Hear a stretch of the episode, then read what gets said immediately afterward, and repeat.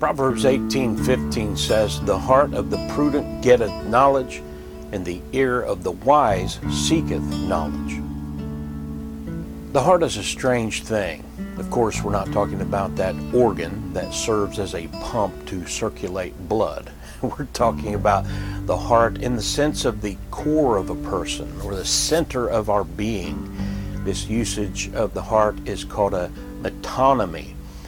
In other words, it's a figure of speech. Uh, in this sense, the heart of man is defined in several ways that all help us to understand what the Bible is speaking of when referring to the heart of the prudent. The American Heritage Dictionary of the English Language, 5th edition, defines this idea of the heart as the vital center and source of one's being, emotions, and sensibilities. Uh, another definition, the repository of one's deepest and sincerest feelings and beliefs, and also the seat of the intellect or imagination. All of those apply here. Webster's 1828 dictionary uh, defined it in similar terms as the seat of the affections and passions, the heart as of love, joy, grief, enmity, courage, pleasure, etc., and as the seat of the understanding, as an understanding heart. But the following by Webster really just nails it as far as the biblical use of the term is concerned when the heart is defined as the seat of the will, hence secret purposes, intentions, or designs. That's what's meant when the Bible says the heart of the prudent getteth knowledge. The problem is that's not the nature of man's heart. We have a sinful nature. And when we follow that nature, the heart of man is described in Jeremiah 17 9 and 10. The heart is deceitful above all things and desperately wicked. Who can know it? I, the Lord, search the heart. I try the reins, even to give every man according to his ways and according to the fruit of his doings.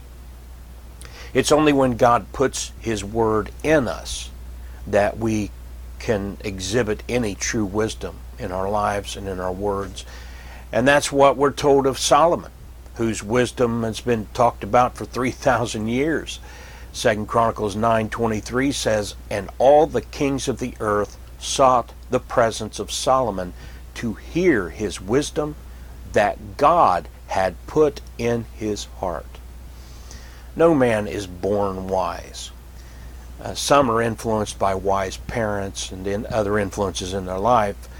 Uh, but when you trace that wisdom back that is found in those influences, um, one way or another, you'll find that it's just the ripple effects and outgrowth of biblical wisdom that's come down the line to influence that child. At some point, had Christian family or uh, Christian education and upbringing and so forth. We covered Proverbs 2 1 through 9 many moons ago, but it really sums up the matter. So let's just read it.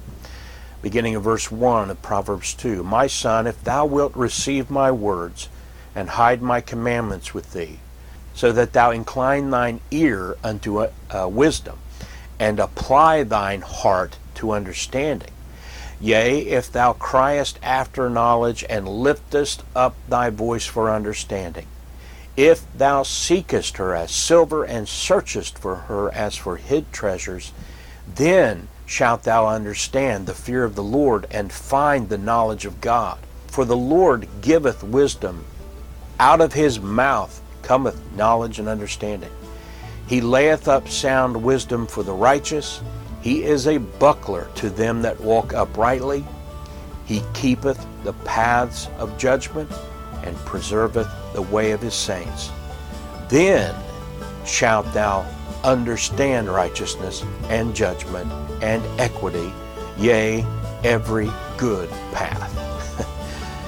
Simply by listening to or heeding the truth of Proverbs uh, specifically, uh, in these devotionals or reading them on your own, you are demonstrating that you have the heart of the prudent. So just continue to do so faithfully and on a daily basis, and you'll be continually changed by His Word and for His glory.